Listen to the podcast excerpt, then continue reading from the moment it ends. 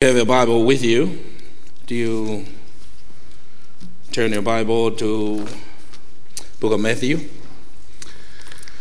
Documented a wonderful story that I would like for us to uh, talk about in the next few moments. Oh, there it is. Would you stand with me? Let us read together.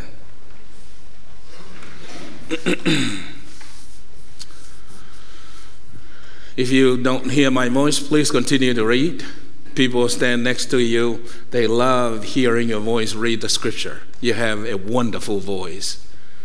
And by the way, for those of you who are joining us online, you can read out loud too in your kitchen, okay? Your cat might like to hear you read the scripture. If you can see the screen, say amen. amen. Let us read together.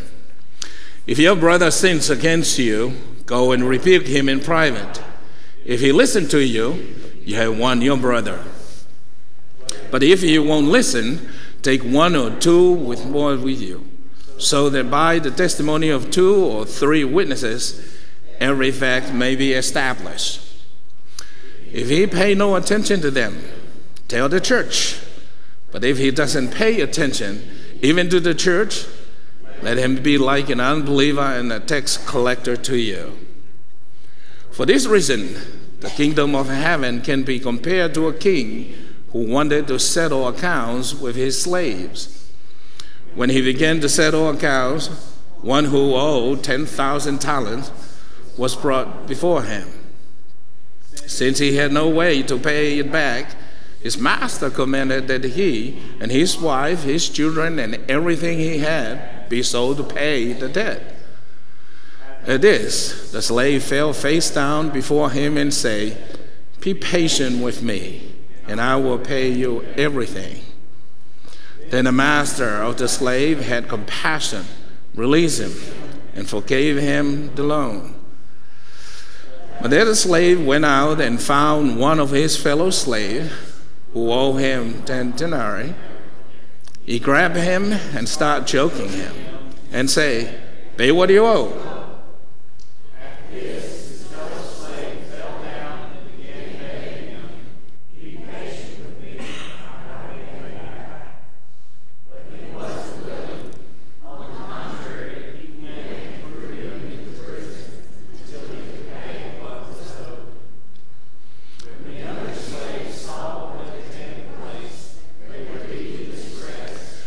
Went and reported to their master everything that had happened.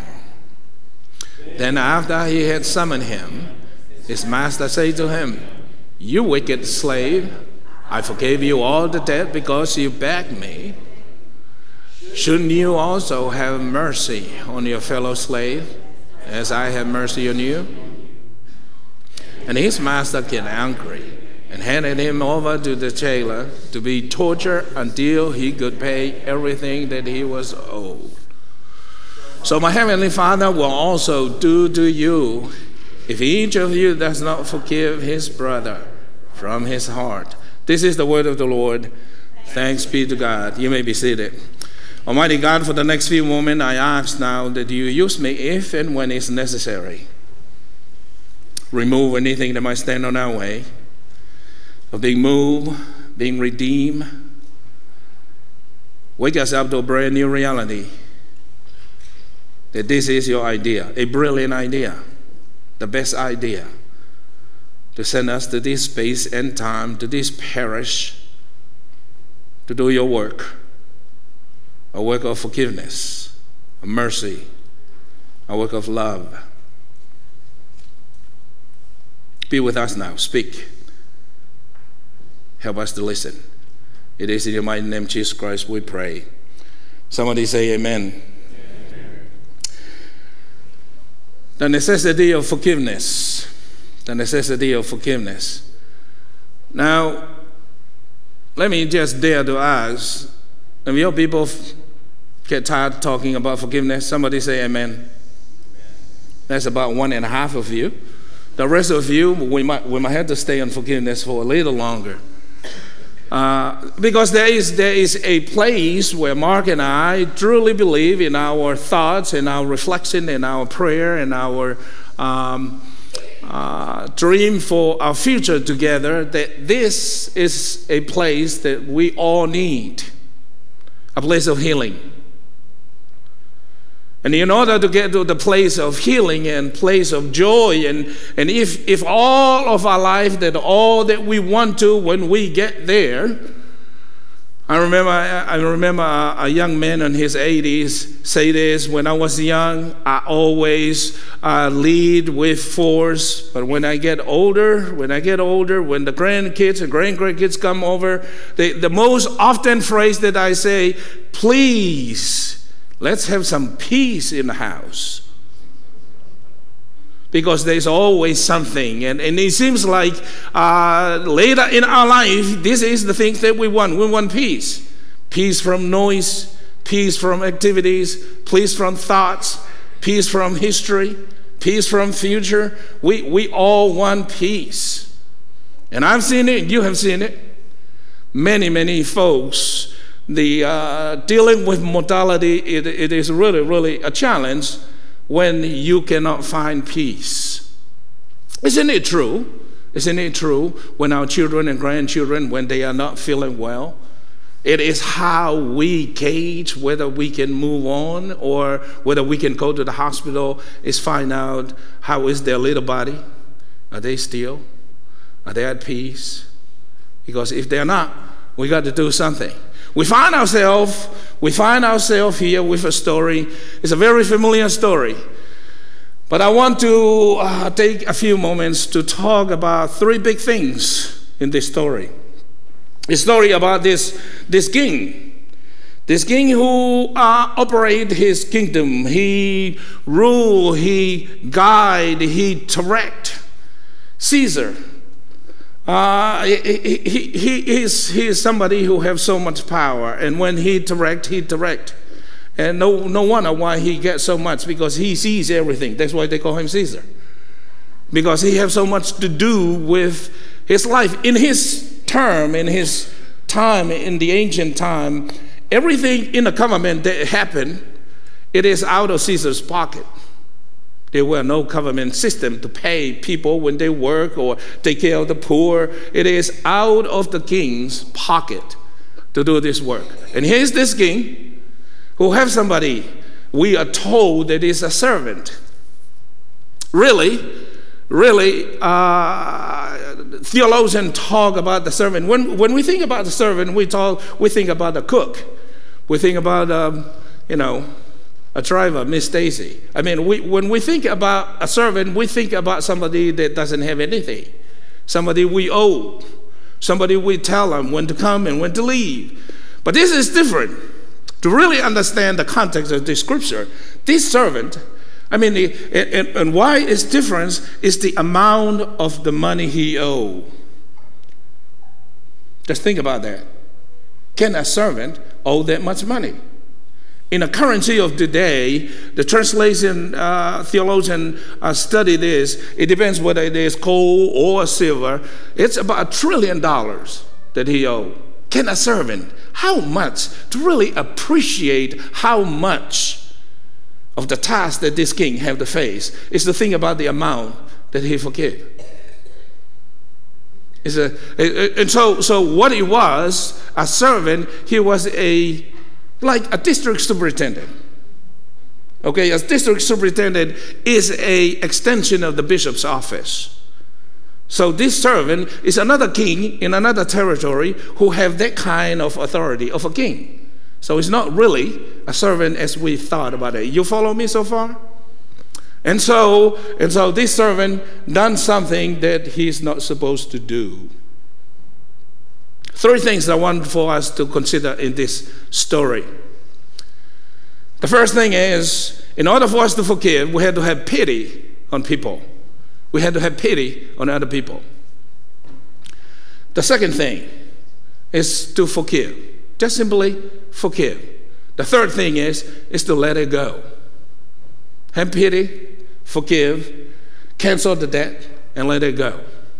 Have pity, cancel the debt, and let it go. Have pity. It is a fascinating thing to really have pity on people. When, when I talk about that, it's really, really difficult. It's difficult to have pity on people when they mismanage or when corruption happened in our relationship. with other people. It is a, um, last night I was here. Uh, I joined a little group of uh, leaders from, from, uh, from back in the island in Tonga that um, where my, my folks on my father's side came from.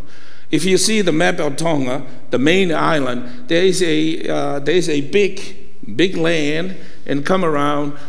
Let me draw this. It's a big land. They come around, and there is a loop like that, and there and there little land like a little string here, and this little part of the land. That's where my my folks from. When the tsunami happened, that little part faced where uh, the volcano eruption come from, and because this little part is so thin, people cannot run. If they run so fast, they'll be, the, the wave to catch them. So they had to run to the big part of the land. And so leaders from all over the world, from Australia, from New Zealand, from here, from England, from Europe, uh, a few of us get together and we were doing a Zoom meeting last night, or trying to figure out how can we help our folks so that they have a place. At least they can buy times. And one of the things that we come up with is build a community center. This is a brand new idea for the Tongan people, a community center. So if people need to run to a place and we build two storage place, uh, high enough if the wave come, they can open up the second stories and they can be there for a while, depending on the, the nature of the disaster. One of the concerns is always, it's always a concern I didn't really understand this until the last time I went home. This idea of corruption. I shared with you when I was at home. One of the concerns from leaders here is, is how to manage the money. Here's a leader who have relationship with other companies, and he say he's going to go and ask companies to, to consider this, this project. Maybe they can donate, do that. And, uh, and he say, um, we need to really pay attention to the money. Corruption. When I was at home last time, I told you when, when the container arrived, the law have been changed. So before we sent the container, everything duty free. By the time I got there in June, they changed the law. Everything pay. And when I got over there, I didn't have enough money to pay for all the contents that was inside the container. So the people at the um, um, uh, in this um, government department, they try to put the uh, the value to all the contents that we put in this container. It come up to six thousand dollars, and they were looking at me. I'm the one who dealing with this deal, and I look at these people and I say, "Look, I can't pay that." But here's the deal I told all the Tongan people out there that this thing is free. And their little money, they spend it on purchasing these things. If we're going to pay this, guess who's going to pay for it? You, the people over here are going to call their family over there. Not only that, I have a congregation that I deal with that, that furnish most of this money. I cannot go back to them and tell them because it'll be a lie. I told them this thing is going to be free. And, and, and, so, and so this kind of conversation, while this happened, I'm looking around because I'm an alumni of a school that one of the things that drilled to us, all boys boarding school, a Methodist all boys school, drilled to us that we need a chair in every office in the country. We need an alumni in there for such a case as this. Because when you're there and you need, all you have to do is look for an alumni, and alumni will help you. When I was at home, it was a fantastic idea.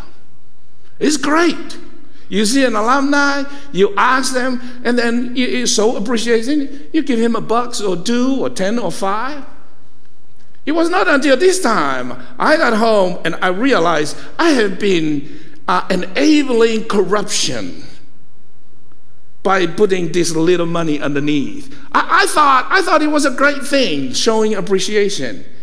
And, and, and I got home and sliding, you know, a little cash on the side of, of appreciation for help. It's how living here, I realized this is the enablement of corruption, is sliding the little money under the table. But that is how we function. as we grow up. Two different perspectives. Here is this slave coming to the king, and he owes so much money. And the king say, "Get out all the family. We're going to sell them to pay for all of this." And then he begged for it. The Greek words will have pity on him, or other translations say have compassion. Is this this word, the root word? It really means to your heart went out to him. You get me? And we have the idea when you say, My heart goes out. It literally means transplant of your heart. Take your heart and put it on the other side. To really have forgiveness on other people when things like this happen, yours and mine's heart have to go out. Because here's the truth if you have the opportunity to do what this slave did, you would have done it because you are a human being. We all capable of doing such work. I always ask people when this kind of conflict happen, do you think you're better than the other person that you're really mad at? No, you're not. You and I, nothing more than a glorified dirt. That's how we created. It was just a pile of dirt. Then we become. At the end of the day, we are all the same. In order, the first step to forgive other people, we have to identify with those people.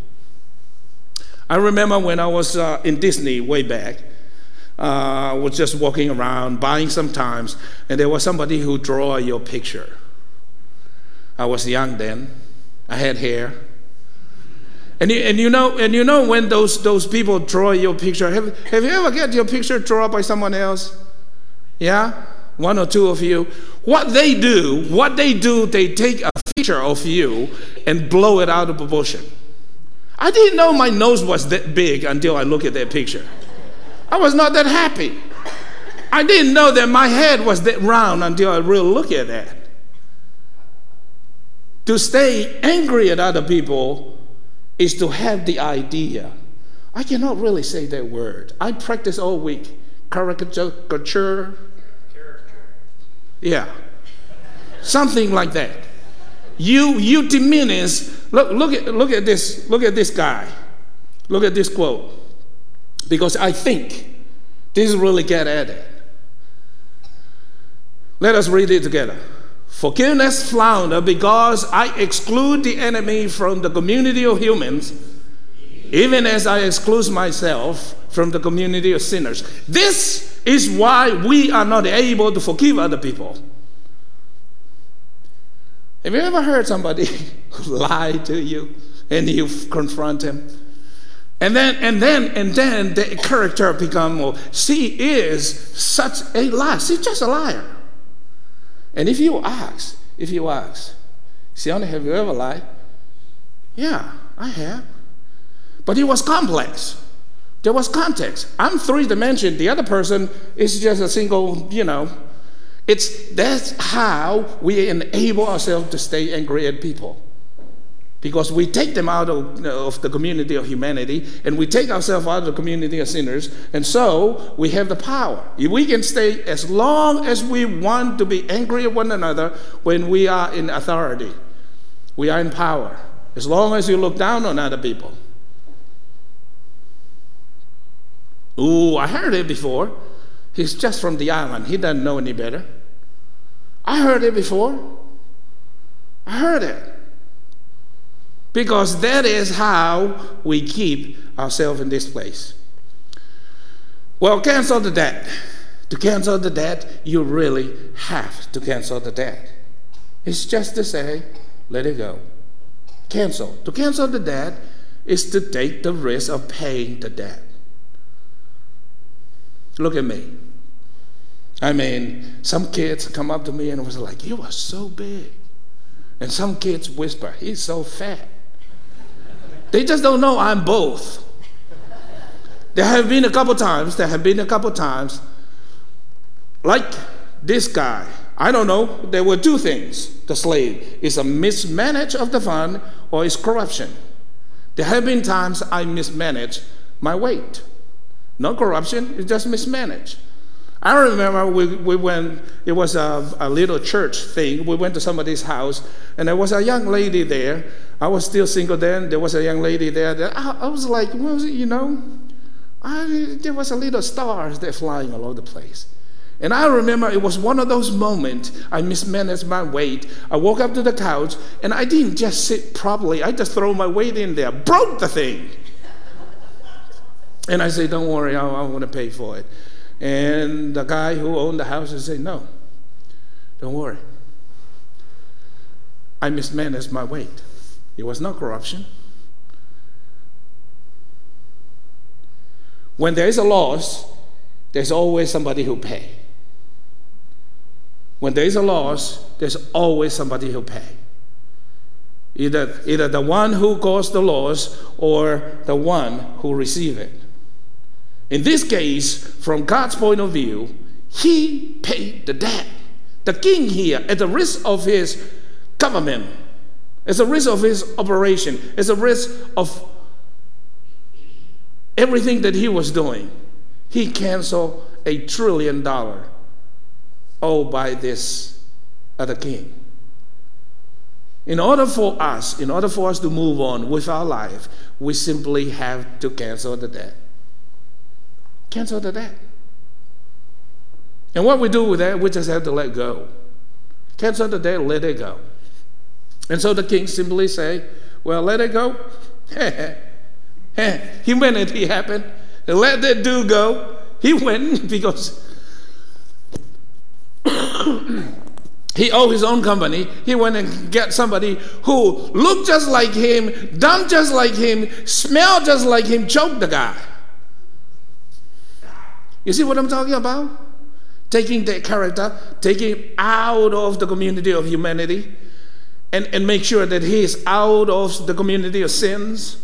So when we are so angry, we are so self righteous, we are so right, and, and it's really, really hard when we are wrong because we want justice instead of mercy. But we can have both. You can have justice and mercy. If a husband beat the wife, she must forgive the husband and put him in jail. That is when you have justice and mercy happen at the same time. It's not either or. That is not vengeance. It is justice. Put the dude in jail, lock and throw the key. And let him work with God and figure out. And here is the king simply saying, Here's the good news, brothers and sisters. Here's the good news. You and I have been canceled a tremendous debt by the cross. And like this king simply asked, wouldn't you be the most gracious person ever? A trillion dollar you owe. Can, can, can you imagine the conversation in this parish and beyond? There is no more gracious people than the people who gather in their corner over there, or John Wesley and Old Mendon Road. And the conversation will go, will go. Because, oh, oh, those people, yeah, they might not know your name. But those people might talk about a God that you talk about and a God you serve. A God that you so want to be like and you do what their God does. I visited homeless people yesterday and I visited with one of my homeless friends. And he said, Big dude, that's, that's what I'm known for. I need uh, a pair of shoes. These shoes are really cold, my toes. And I said, I don't have shoes. And out of, you know, my mouth just ran out most of the time before I really think. I said, Well, what size do you have? 10. And he stuck with me. On my way home, I was like, Oh, I have to go find size 10. This is 14 wide. so I put it on Facebook. I was like, I need a pair of shoes, size 10. One of my outdoor friends need it.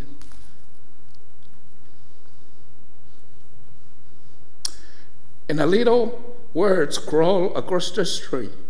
The screen simply say, expect two pair shoes coming for you tomorrow. Why?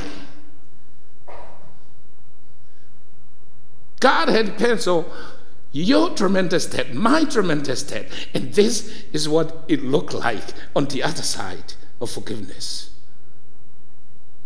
That we become so compassionate of people. When we stay angry,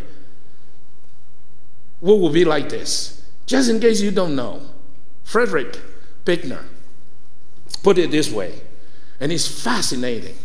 Can you read this with me? Of the seven deadly sins, anger is possibly the most fun.